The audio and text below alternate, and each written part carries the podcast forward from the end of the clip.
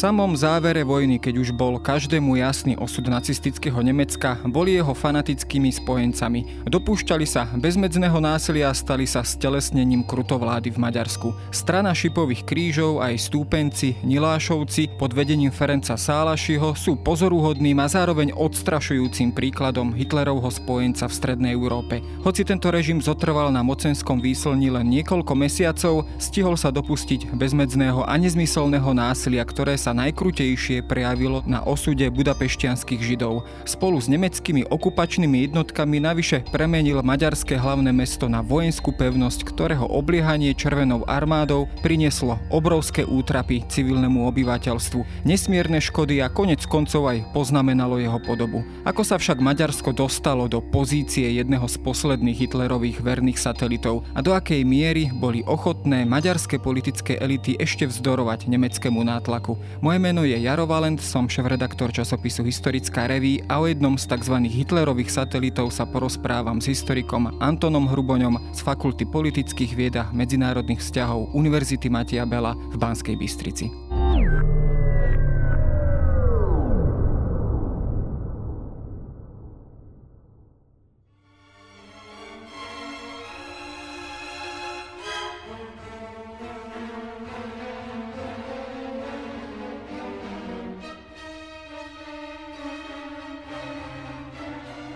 Na to, aby sme si osvetlili vôbec tento režim tzv. šipových krížov, musíme trošku sa viacej vrátiť v čase či už na začiatok druhej svetovej vojny, alebo ešte možno na koniec 30. rokov, tesne pred e, začiatkom druhej svetovej vojny. V tomto období už koncom 30. rokov, keď hovoríme o Mnichovskej dohode, o prvej viedenskej arbitráži a tak ďalej, tak Adolf Hitler už hral zo Strednou Európou naozaj veľkú partiu. Akú pozíciu vlastne v tejto partii alebo šachovej partii zaujímalo práve Hortiovské Maďarsko?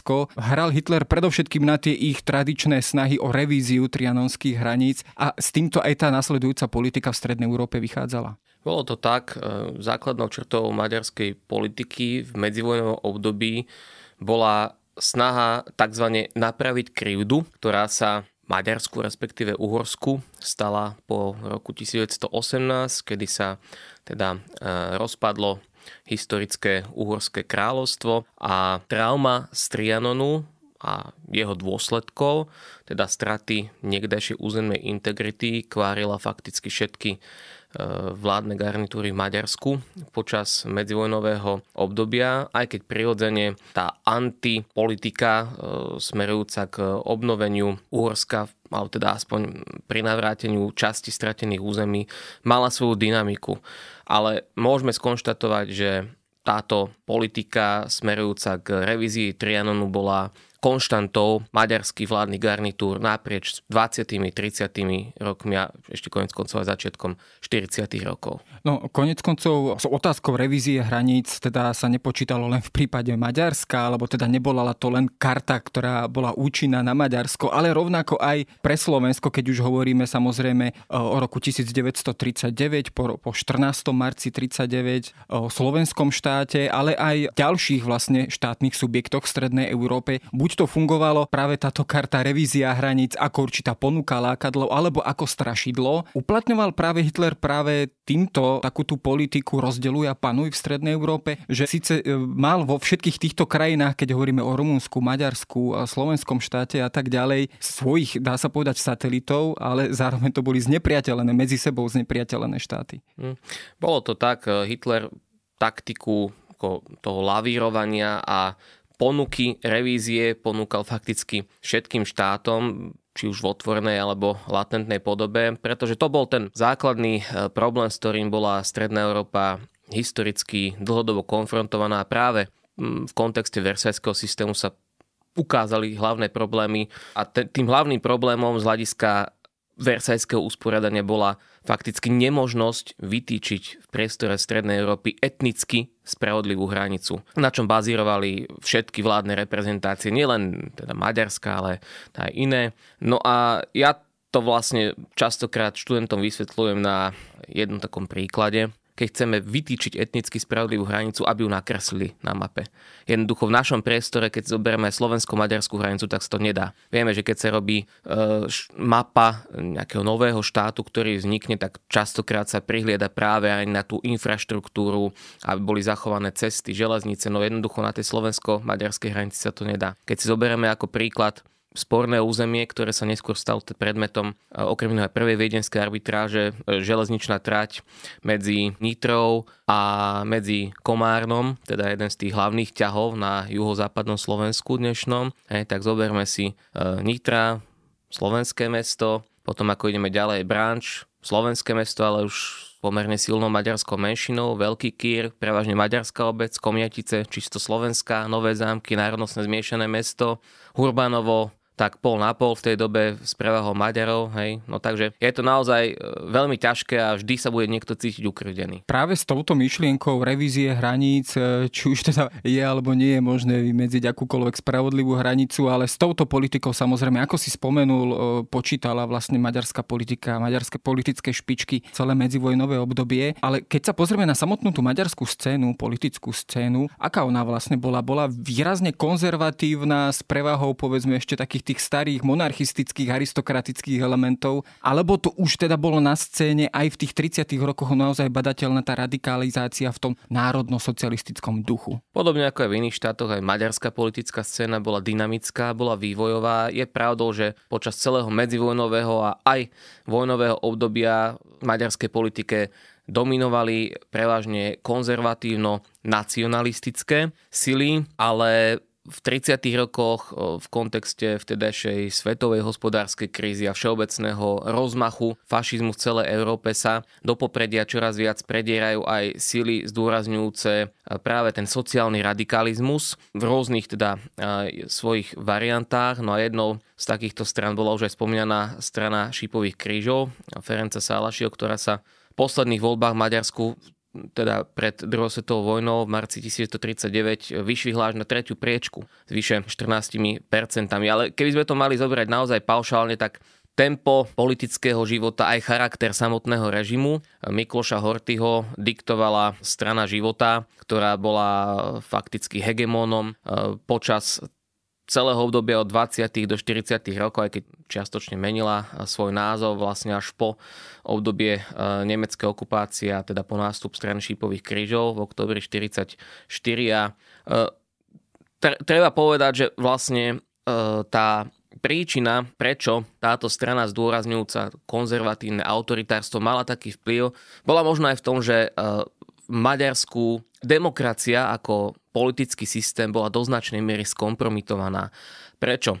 Z toho dôvodu, že aj ten samotný Versajský mierový systém a Trianon maďarská spoločnosť chápala ako produkt e, demokracie, keďže garantom verseského mierového systému boli demokratické mocnosti, tá Spojené štáty, Francúzsko, e, Spojené kráľovstvo a tak ďalej. Takže to bola, to bola taká jedna z príčin, e, ktorá Maďarov akéby odklánila od toho klasického demokratického liberalizmu ako systému a naopak prikláňala ich tomu konzervatívnemu autoritárstvu, ktoré bolo reprezentované Miklošom Hortým, ktorý napriek tomu, že snažil sa potláčať opozíciu a tak ďalej, tak nemôžeme ho v žiadnom prípade na rozdiel od e, Salašiovcov e, kvalitatívneho hľadiska, z hľadiska tej politickej typológie považovať za, za fašistu. Je teda maďarský režim, keď o ňom hovoríme, 20. 30. rokov bol silne revizionistický, už teda v 27. roku podpis e, spojeneckej zmluvy, ale teda dohody s Talianskom, od 36. intenzívnejšie približovanie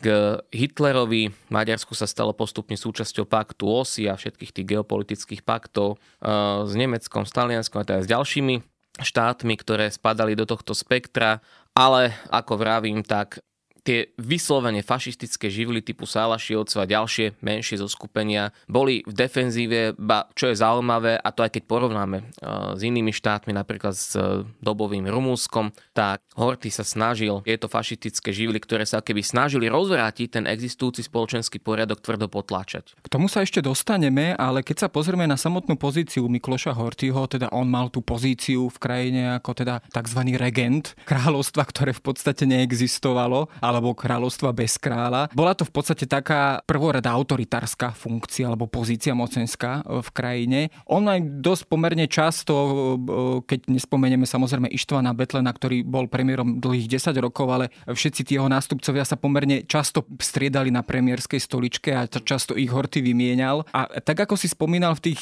pokračujúcich rokoch sa čoraz viacej zdalo, že, že takú najväčšiu nádej Maďarom pre nejakú revíziu hraníc prináša či už teda fašistické Taliansko a neskôr teda aj Hitlerové Nemecko. Bolo teda od začiatku jasné, že maďarská politika, zahraničná politika sa bude orientovať práve na týchto dvoch kľúčových spojencov alebo tieto dve krajiny. Alebo naopak Horty sa snažil predsa len trošku viacej lavírovať a počítať možno trošku s iným kalkulom a teda neorientovať sa výhradne len na Nemecko. Hovoríme o období 20. respektíve skôr tých 30. rokov, tak Horty si bol vedomý, že revízia versajského systému je možná jedine s pomocou globálnych mocností, ktorou v tej dobe jednoznačne bolo nacistické Nemecko za éry Hitlera a takisto Mussoliniovské Taliansko. Maďarsko, keď sa aj pozrieme na jeho dobovú veľkosť alebo skôr malosť, keď to porovnáme s hranicami spred roku 1918, tak predsa len napriek tomu, že e, sa snažilo takisto štilizovať do pozície akejsi takej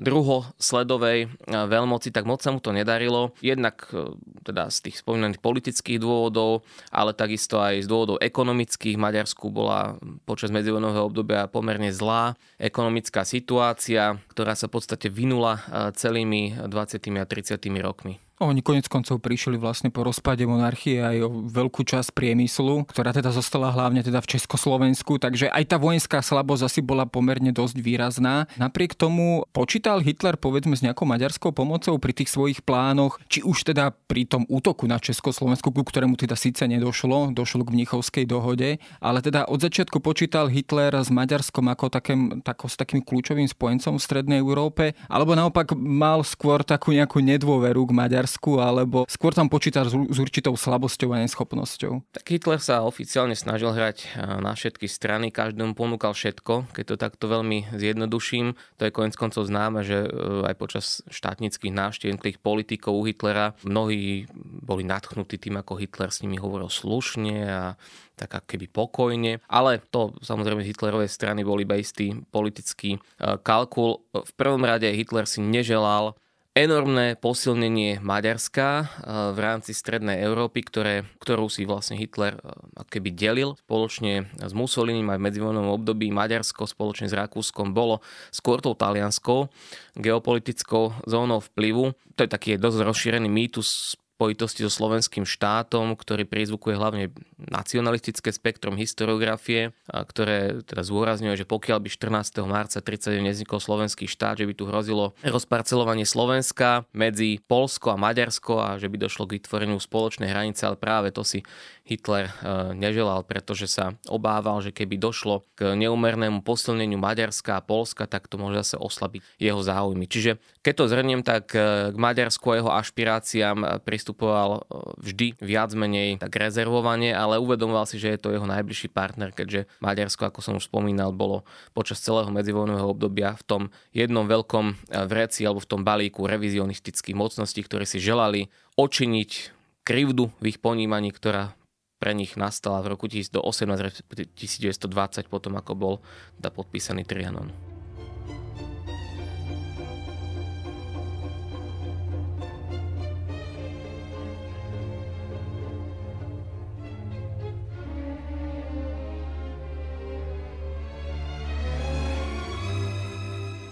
No, keď sa pozrieme na rok 1939 a potom následne samozrejme začiatok vojny, tak tu v Strednej Európe bolo niekoľko štátov, ktoré v podstate môžeme označiť za nejakých hitlerových satelitov alebo nejaké spojenecké režimy. U nás to bol samozrejme ľudácky Tisov režim, potom tu bolo samozrejme Hortiovské Maďarsko, potom tu bolo Rumúnsko, kde teda sa k moci dostala teda skupina dôstojníkov alebo teda armádne špičky pod vedením Antoneska a takto by sme mohli pokračovať. Dajú sa odlišiť pozície týchto krajín, napríklad týchto vymen menovaných krajín vo vzťahu k Hitlerovi. Predsa len ten, keď sa ja na to úplne tak zbežne pozriem aspoň, tak od začiatku ako keby práve ten slovenský ľudácky režim bol o mnoho viacej zaviazaný hitlerovskému Nemecku, než povedzme ten Hortiovský, ktorý možno ako keby viacej lavíroval. Bola to naozaj pozícia týchto dvoch vlád? Je ich možné takto pomenovať vlastne v tomto, v tomto vzťahu? Tak tie štáty, ktoré si vymenoval, sú dobré z, komparatívneho sporovnávacieho hľadiska, ale všetky štáty, e, Slovensko, Rumúnsko, Maďarsko aj Chorvátsko mali odlišnú pozíciu e, počas existencie spomínaných režimov. Čo sa týka Maďarska a Rumúnska ako štátov, neviem teraz priamo o ich hraniciach, ich legitimitu a legitimu, legitimitu ich existencie nemohol spochybňovať fakticky nikto. Hej. Rumúnsko malo nejakú svoju tradíciu, Maďarsko napriek tomu, že nebolo právnym kontinuantom Uhorského kráľovstva z pred roku 2018, tak sa keby odkazovalo na tú starú svetoštefanskú tradíciu a na tú svoju rolu akési malej mocnosti v Strednej Európe a v Karpatskej kotline. Takže nech by sa stalo, čo by sa stalo, keby aj teda tú vojnu prehrali, tak tie štáty mali istotu viac menej, že budú existovať naďalej. To je ten diametrálny rozdiel, ktorý odlišuje Maďarsko a Rumúnsko v porovnaní so Slovenskom a Chorvátskom, ktoré vznikli do značnej miery dôsledku udalostí, ktoré viac menej súviseli e, s druhou svetovou vojnou, aj keď teda slovenský štát vznikol ešte pol roka pred ňou, ale pozícia slovenského štátu bola ďaleko horšia ako pozícia Hortiovského Maďarska alebo uh, Karolovho Rumúnska z toho dôvodu, že nemohlo sa oprieť o historickú štátnosť. Tam sa častokrát Tisov režim odvolával ešte kde si do obdobia Veľkomoravskej ríše, že ten slovenský štát je keby obnovením slovenskej Už štátnosti po tisíc rokov. odkazy by sa dalo až povedať. Presne áno. tak. Áno a aj keď sa pozrieme na mapu, slovenský štát bol vlastne jeden z najmenších štátov dobovej Európe, obkolesený veľkým expandujúcim nacistickým Nemeckom, Nemeckou ríšou, z juhu zase Maďarským kráľovstvom, takže tá jeho zahranično-politická pozícia bola vždy odkázaná od A po Z na vôľu a na dobrotivosť Nemecka. Pokiaľ ide o chorvátsky štát, ktorý vznikol v dôsledku vojnových operácií rozbitia Jugoslávy apríl 1941, tak jeho e, zahranično-politická pozícia by som povedal, že bola ešte horšia ako pozícia slovenského štátu, aj keď bol teritoriálne väčší, ale zase ustašovské hnutie na čele s Antem Paveličom, ktoré vládlo Chorvátsku a nastolilo tam fakticky vládu teroru voči všetkým menšinám, hlavne Srbom, Židom a Rómom, tak ich e, integrita z toho mocenského hľadiska bola v podstate úplne e, minimálna. Ústaša vlastne vznikla na prelome 20. 30. rokov ako teroristická organizácia, ktorá nemala ani u chorvátskej verejnosti podporu a aj jej e, mocensko-politický rádius sa vlastne počas celého obdobia existencie NDH, teda nezávislá država Hrvatska, to bol ten oficiálny názov, tak sa koncentroval na povedzme tú širšiu aglomeráciu Záhrebu. Uh, už v roku 1142 fakticky tie východné regióny hornaté neboli pod kontrolou režimu, vznikla tam fakticky občianská partizánska vojna a o Chorvátsku môžeme hovoriť naozaj ako o zlyhávajúcom štáte z bezpečnostného hľadiska, ktorý v podstate nikdy e, nedokázal plne kontrolovať územie, ktorému podľa tých územných rošát prípadlo. Keď sa bavíme o Juhoslávii, alebo teda krajinách bývalej Juhoslávie, tak práve na tú Jugosláviu v tom 41. okrem teda nacistického Nemecka zautočili aj armády Maďarska, myslím, na jar 41. Aj keď možno istým spôsobom neochotne alebo pod nátlakom, nemeckým nátlakom. Dokonca sa hovorí, že vtedajší premiér Pál Teleky vlastne dôsledku toho spáchal samovraždu. O čom to vypovedá? E, vypovedá to o tom, že napriek tomu, že to maďarské územie narastalo, prvá viedenská arbitráž, samozrejme južné územia Slovenska, druhá viedenská arbitráž, veľká časť e, Sedmohradská, e, Podkarpa Podkarpatská Rus a teraz vlastne následne aj čas Vojvodiny, tak napriek tomuto rastúcemu e, územiu Maďarska, tak Maďarsko čoraz viacej e, vo vzťahu s Nemeckom e, strácalo tú suverenitu, strácalo kontrolu nad vlastnými záležitosťami a uvedomovali si to aj vlastne maďarskí politickí predstavitelia. Do značnej miery áno, všetky tie akty, ktoré si vymenoval, boli akty, pri ktorých asistovalo v role arbitra alebo toho schvalovateľa priamo nacistické Nemecko. Či už šlo o prvú viedenskú arbitráže, kedy vlastne boli odňaté od Československa územia Južného Slovenska, Juhu podkarpatskej Rusy, takisto aj na okupáciu zvyškov podkarpatskej Rusy, respektíve zakarpatskej alebo karpatskej Ukrajiny v marci 39 si Maďari vyžiadali dopredu nemecký súhlas. E, takisto druhá viedenská arbitráž, ktorá sa týkala územia Sedmohradska, to znamená tých etnicky zmiešaných maďarsko-rumúnskych oblastí tedajšieho rumúnskeho kráľovstva a konec koncov aj okupácia e, Bačky, Barania, teda Medzimuria, ktoré patrilo juhoslovanskému kráľovstvu, sa udialo viac menej vďaka povoleniu zo strany nacistického e, Nemecka.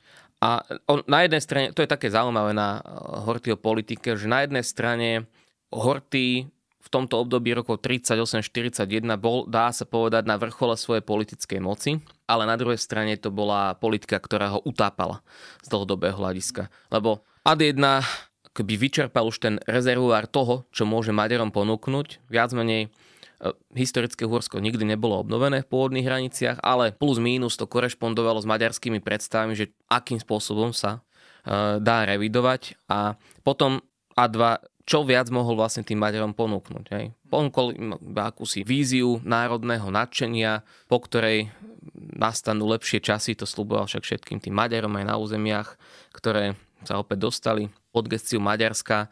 No ale e, keď si pozrieme druhú stránku mince, tak Vieme, že na, nielen na týchto územiach, ale aj v centrálnom Maďarsku, Trianonskom vládla pomerne zložitá ekonomická situácia. A ľudia si častokrát začali uvedomovať, že napriek národnej iskre, emócií, o ktorej hovoríme, v zásade maďarský štát nie celkom dokázal saturovať ich ekonomické a sociálne potreby a to je častokrát to hlavné kritérium, podľa ktorých e, hodnotia e, ľudia ako bežná verejnosť jednotlivé politické režimy. A, a tak to bolo... bolo toto možno aj to podhubie, že na ktorom získavali politické body práve títo radikáli ako Nilašovci a podobne. Hovorí sa často, myslím, že o pozemkovej reforme, ktorá v Maďarsku vlastne nikdy neprebehla. V Československu prebehla aspoň čiastočná, alebo teda e, značná, aj keď samozrejme samozrejme tiež neboli všetci spokojní, ale v Maďarsku prakticky nič takéto neprebehlo a samozrejme do toho prišla hospodárska kríza, ktorá tie sociálne rozmery alebo sociálne problémy ešte prehlbila. Získavali práve na tomto podhubí vlastne tie radikálne sily, teda strana šipových krížov a títo radikáli v podstate ako revolučné hnutie tie základné politické body aj popularitu medzi bežnou populáciou?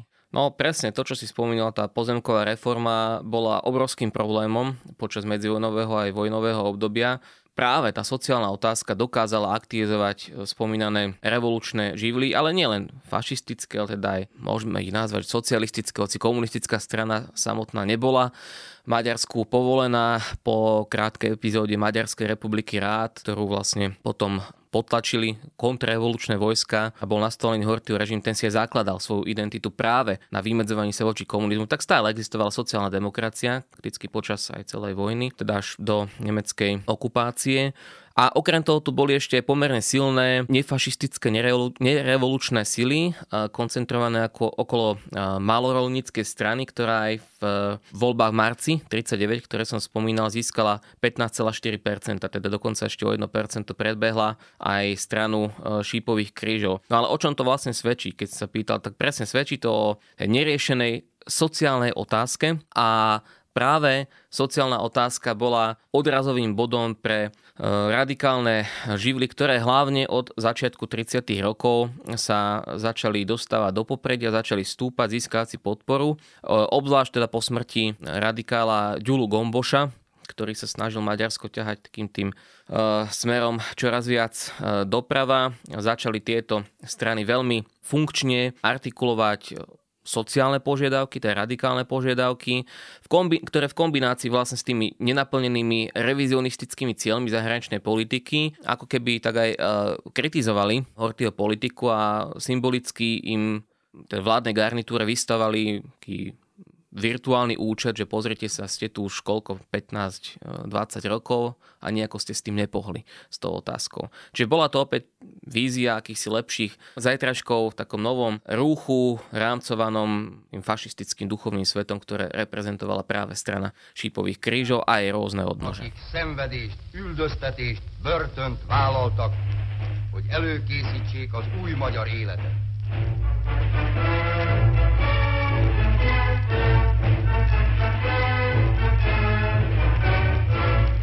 Tam sa pri e, tejto strane už naozaj stretávame s takými podivuhodnosťami, ktoré možno už dnes aj sa nám ťažko vôbec dajú pochopiť. Taká tá ideológia toho hungarizmu až turanizmu takzvaného. Čo konkrétne ona teda hovorila, bola to ideológia založená na nejakom rasovom princípe po tom národno-socialistickom nemeckom vzore, alebo tam boli iné myšlienkové prúdy, ktoré, ktoré teda výrazne formovali túto stranu aj voličov? No, strana šipových krížov bola veľmi zaujímavým mixom rôznych ideológií. Samotný Ferenc Sálaši, ktorý mal mimochodom veľmi zmiešaný etnický pôvod, mal tam arménske korene, slovenské korene, maďarské, nemecké, tak on bol pôvodne vojak, on nebol nejaký veľký filozof ani teoretik. Až potom, začiatkom 30. rokov sa tak začal aktívnejšie angažovať, no a stal sa tvorcom jednej z mutácií európskych fašizmov a tým bola práve táto maďarská národná varianta. Keď hovorím o európskom fašizme, tak teraz keď máme tú covidovú dobu, si to môžeme pripodobniť. E, európsky fašizmus môže chápať ako ten vírus, ako koronu a vlastne tie jednotlivé národné fašizmy ako jeho mutácie. A tá maďarská bola jednou z týchto mutácií. Spomínal si tú ideológiu hungarizmu, ktorá kombinovala jednak sociálny radikalizmus, čo bolo základom, alebo by som povedal takým úplne prapočiatkom Sálašov ideológie. Ďalej extrémny nacionalizmus, tie tradičné anti, kritéria, ktoré akcentovali iné, a nie len fašistické strany, ako antidemokratizmus, antiliberalizmus, antikomunizmus a čo je dôležité, antikapitalizmus. Veľmi zaujímavou črtou Sálašiho ideológie. Príjme z marxizmu v tom bola prítomná presne, zrejme. Presne tak, ako to lavicové, E, niečo ako v NSDAP ešte predtým, než sa dostala k moci, to, štra, to štraserovské krídlo, ktorého podporovateľom bol ešte Jozef Goebbels vo svojich začiatkoch akcentujúce na revolučnosť. Hej. Ale ďalšie také veľmi zaujímavé uh, črty, uh, napríklad Salaši vyhlasoval, že on nie je antisemita, ale asemita. To znamená, že on nechce Židov vyvraždiť, fyzicky zlikvidovať, ale chce ich fyzicky odstrániť preč z Maďarska mimo európsku kresťanskú kultúrnu zónu, pretože Sálaši tvrdil, že vlastne eh, kresťanský a židovský svet z toho mentálneho, kultúrneho hľadiska nie je vzájomne kompatibilný a súžitie týchto kultúr nie je možné. Potom vymyslel teóriu tzv. konnacionalizmu, ktorá bola takisto súčasťou hungarizmu, ktorá zase zdôrazňovala súžitie viacerých kultúrne blízkych alebo zblížených národov v rámci obnoveného Veľkého Maďarska, ktoré nazval Veľká karpatská vlast, čo poukazuje zase na ten geopolitický expanzionizmus, ktorý bol charakteristický, fakticky, nechcem povedať, že pre všetky, ale pre mnohé fašistické strany. Ďalej veľmi silný akcent na agrárnu politiku, to čo sme hovorili pred chvíľkou, teda obhajoba práv, práv rolníkov, pozemková reforma, ale takisto aj práva robotníkov. A tam sa zase dostávame k tým prepojeniam e, so socializmom, alebo možno až priamo s komunizmom, keďže e, komunistická strana mala jednoducho ban medzivojnovom Maďarsku, tak sa snažil nejakým spôsobom integrovať do svojej strany aj práve tieto e, radikálne naladené živli väčšinou teda tú, tú nižšiu spoločenskú vrstvu. No a potom vlastne spomínal si turanizmus, tak Sálaši vymyslel takú teóriu, že Maďari sú akosi špecifickou rasou, ktorá kultúrne nadradená ostatným národom a etnikám v Strednej Európe a preto aj v rámci už spomínanej Veľkej karpatskej vlasti, to bol taký hypotetický projekt, s ktorým Sálaši rátal, že v budúcnosti vznikne ako povedzme, že náhrada Veľkého Maďarska, tak vychádzajúc z tejto teórie o uh, turanizme mali Maďari byť tým vládnúcim národom. Inými slovami, boli, mali to byť takí maďarskí aríci, alebo teda takáto rasa nejaká kvázi aríska na maďarský spôsob. Akú pozíciu vlastne mala táto strana, alebo táto, toto to podivné hnutie v, v Hortyho Maďarsku? Viem, že Salaši, samot, e, Salaši bol samotný niekoľkokrát, myslím, že aj zatvorený vo väzení, myslím dva alebo trikrát, potom ho pustili, potom ho znova zatvorili, stranu zrušili alebo zakázali, znova povolili a podobne. Ako to to vlastne bolo z, e, v tomto Hortiovskom Maďarsku? Obával sa Hortyho režim tejto strany a bolo to povedzme tak, že vždy na nátlak Nemecka, ktoré počítalo práve s touto stranou ako s nejakou svojou piatou kolónou v krajine, vždy iba na nátlak Hitlerovho Nemecka vlastne povolil túto existenciu tejto strany.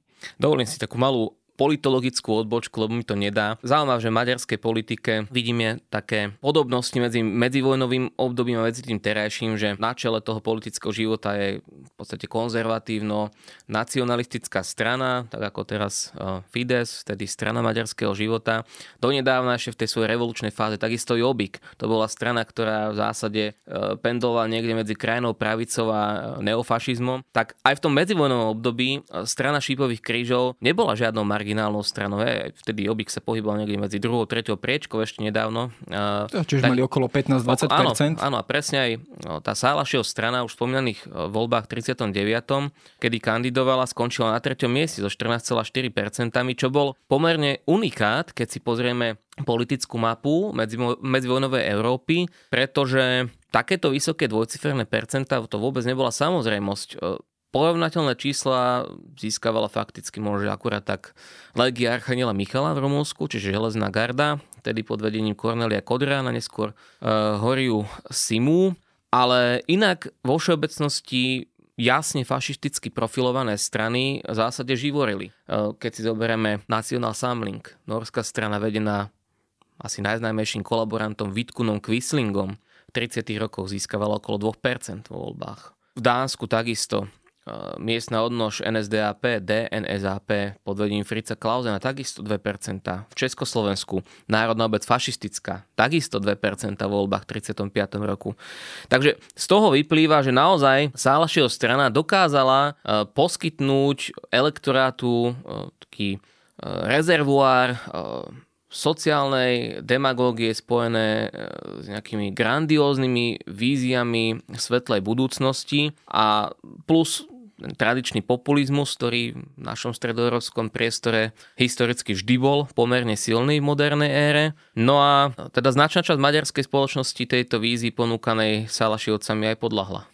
No, tento režim potom prišiel eh, k moci vlastne v takom veľmi napätom alebo napätej situácii. My sme samozrejme ešte nespomenuli veľmi dôležitú udalosť a teda to, bola, eh, to bol myslím marec 1944. Pribri, približoval sa východný front k Maďarsku. Bolo čoraz jasnejšie asi každému, že Nemecko jednoducho túto vojnu eh, minimálne nevyhrá, ale s veľkou pravdepodobnosťou ju prehrá.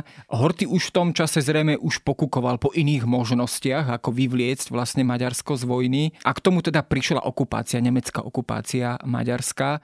Bola práve táto cesta Nilašiovcov a teda strany e, šipových krížov na výslne práve e, zabezpečená tou nemeckou prítomnosťou v krajine? Skrátka, bola to tá piata kolona v krajine, politická kolona v krajine? No v tomto prípade áno, bez Nemcov by určite Sálašiovci pendlovali desi na tej širšej periférii politického spektra, lebo aj napriek tomu, že mali vo voľbách okolo 15%, tak treba povedať, že zvyšných 85% maďarských voličov sa Lašiovci neoslovili. V pozícii, v akej sa Nemecko ocitlo na jeseň 1144, to už fakticky bola naozaj posledná voľba a aj prejav zúfalstva nemeckej zahraničnej politiky, pretože keď si to aj zoberieme spätne, e, tú situáciu z predošlých rokov, tak naopak Nemci sa snažili e, takýchto ultraradikálov, aký bol Salaši, tlmiť a neprepúšťať ich do vládnych funkcií. Využívali ich ako akýsi taký prostriedok, ako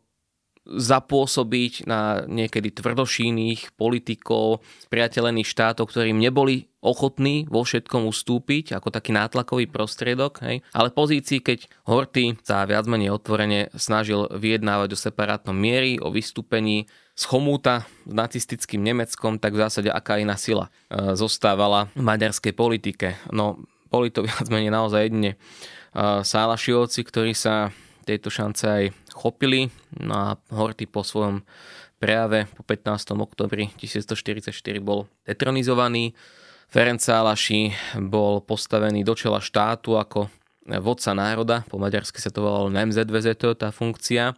No ale čo je kým paradoxom, hoci do nej bol inštalovaný 4. novembra 1944, tak už od decembra pôsobil mimo Budapešti, čo súviselo s obliehaním mesta Takže v zásade pod kontrolou eh, tohto Nilešovského režimu eh, zostali už iba oblasti na severe a na západe Maďarska. Treba podotknúť vrátanie arbitrážneho územia, teda vrátanie slovenských regiónov, ktoré po viedenskej arbitráži pripadli Maďarsku. No a práve toto bolo to jadrové územie, kde sa koncentrovali e, okrem samotnej Budapešti aj represálie strany šípových krížov namierené primárne voči Židom, ale aj voči Rómom, prípadne iným politickým odporcom a naozaj tie naše územia, ktoré tam patria po roku 45 vtedy Československu, dnes Slovenskej republike, e, si odžili svoje, keď to poviem takto zjednodušene. Keď si zoberieme východ Slovenska, Košice, oslobodené január 45, tak tam ten režim relatívne dlho nevyčíňal, ale juhozápadné Slovensko, oblasť tedajšej Komárňanskej župy, tam prišlo oslobodenie až v marci 45.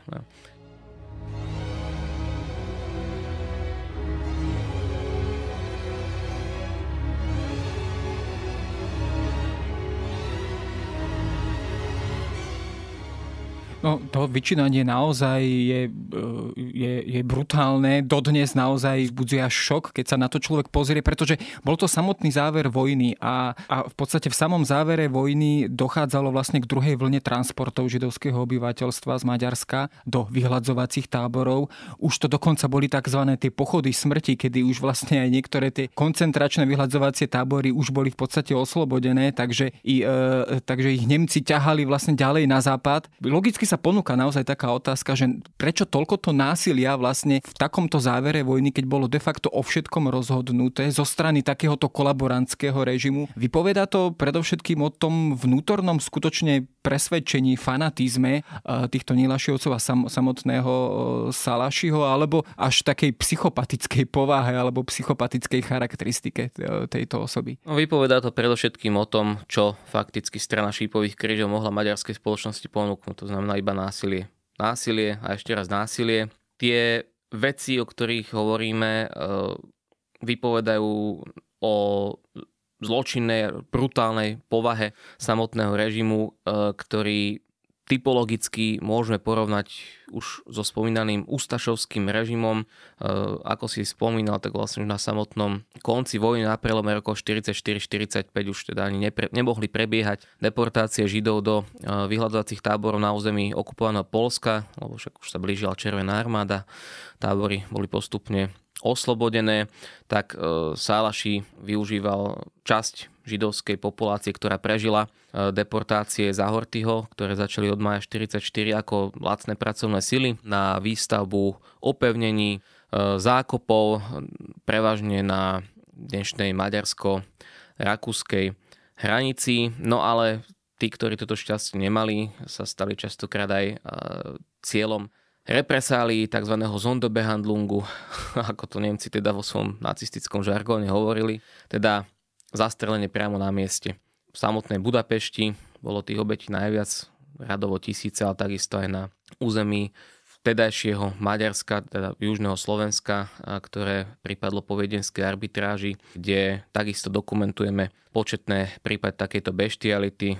Poviem príklad iba, ktorý asi vypoveda za všetko, Sálašiovci, ktorí svoje obete koncentrovali hlavne v okolí Komárna, čo taký zberný tábor pre celé územie západného Slovenska, častokrát zastrelili a potom vlastne sa nejak neobťažovali s tým, aby ich zahádzali snehom, ale ich hádzali do vysekaných e, ľadových kríh na Dunaji a teda hodili ich priamo do rieky, aby tie tela odplavilo aby, aby stopy po ich zločinoch zmizli. Čo je paradoxom, tak častokrát títo ľudia neboli potrestaní za svoje zločiny po roku 1945, pretože z Maďarska utiekli preč, vzájomne sa kryli, svetkovia ich zločinov boli prirodzene mŕtvi. No je to asi aj podobné ako osud iných nacistických zločincov z Nemecka, po ktorých sa potom pátralo mnohé, mnohé roky. Keď si ale na záver zhrnieme tú cestu Maďarska počas celej druhej svetovej vojny až k tomuto, e, nazvime to vyslovene Armagedonu, ktorý nastal v Maďarsku, naozaj to bolo to, bolo, e, to najväčšie násilie v Maďarsku prišlo vlastne na samý záver vojny. A keď to porovnáme, povedzme, či už so Slovenskom, ktoré teda síce tiež bol satelit nemecký, ale mali sme tu Slovenské národné povstanie. Keď to opäť porovnáme s Rumúnskom, tak Rumúnsko tiež vlastne v tom samom závere vojny vypovedalo poslušnosť Nemecku, nastal tam štátny prevrat pod kráľovým vedením a Rumúnsko sa zapojilo do vojny proti Nemecku. To Maďarsko ako keby dlhé, dlhé roky stále váhalo, lavírovalo, nevedelo sa ako keby rozhodnúť, až nakoniec skončilo tou, tou najfanatickej, alebo tým najfanatickejším pronacistickým režimom. Je to práve toto taká tá tragédia tých maďarských dejín 20. storočia, alebo minimálne tejto druhej svetovej vojny, že práve týmto váhaním sa dostali do takejto slepej uličky?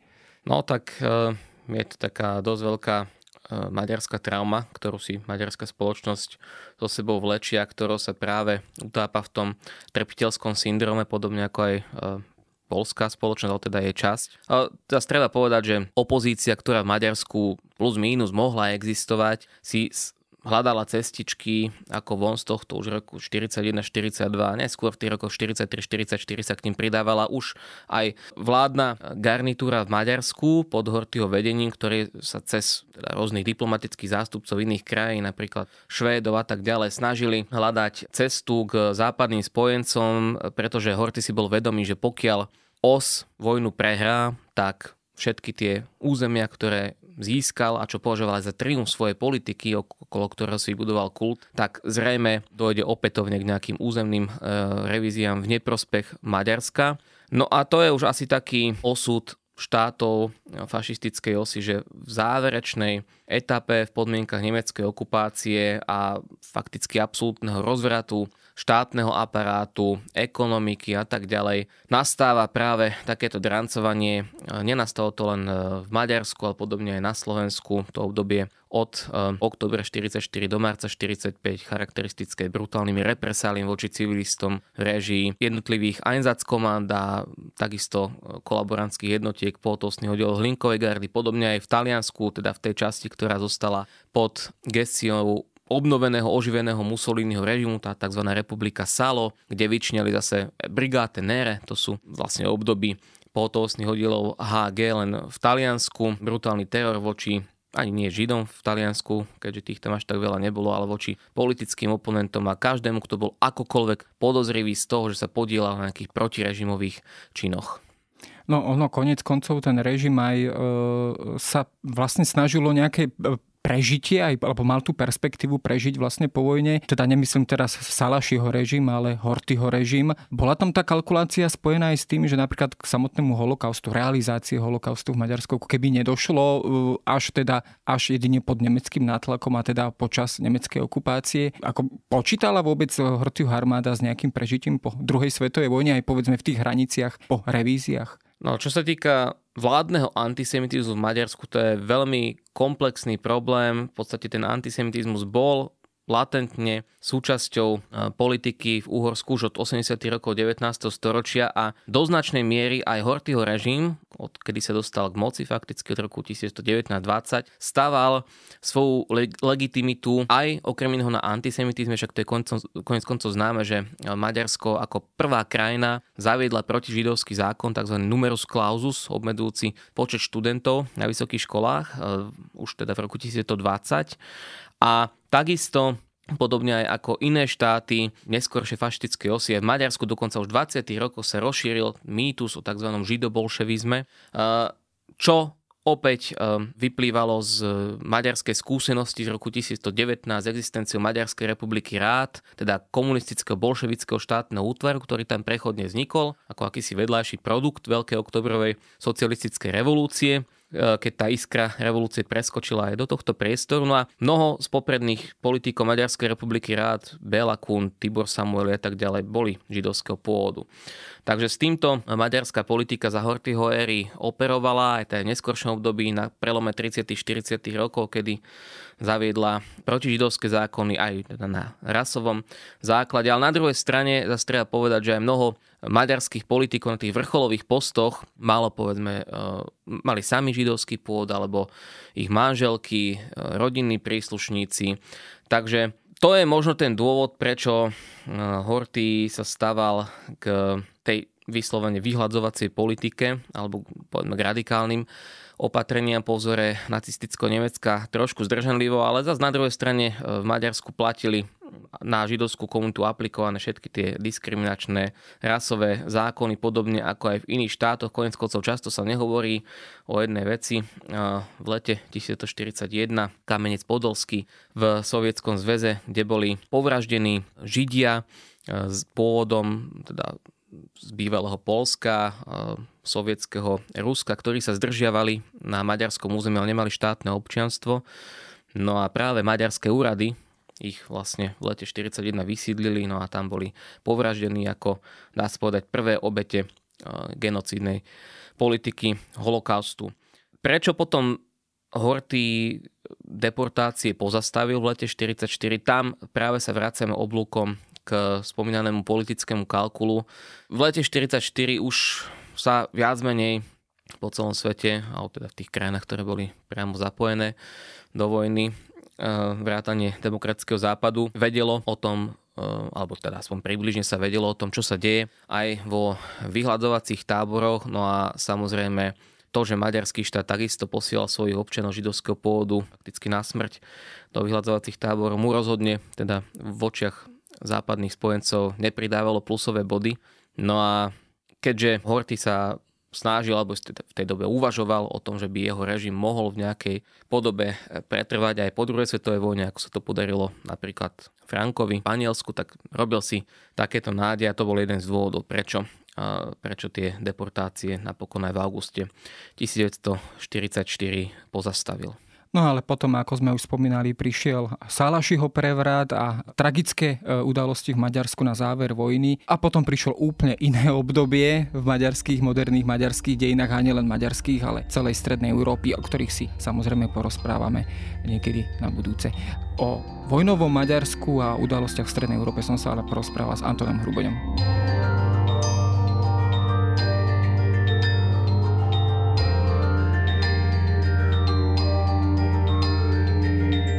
To je na dnes všetko. Počúvali ste Dejiny, týždenný podcast denníka SME a historickej reví. Podcast Dejiny vychádza každý týždeň v nedelu. Prihláste sa na jeho odoberanie vo svojej podcastovej mobilnej aplikácii na platformách Google Podcasty, Apple Podcasty alebo v službe Spotify. Všetky diely nájdete aj na adrese sme.sk lomka dejiny alebo historickareví.com. Ak sa vám podcast páči, môžete ho ohodnotiť. Ak mi chcete poslať pripomienku, môžete sa pridať do podcastového klubu denníka Sme na Facebooku alebo mi poslať mail na adresu jaroslav.valent zavináč petitpress.sk. Ja som Jaro Valent a na tvorbe tohto podcastu sa podielal aj Viktor Hlavatovič.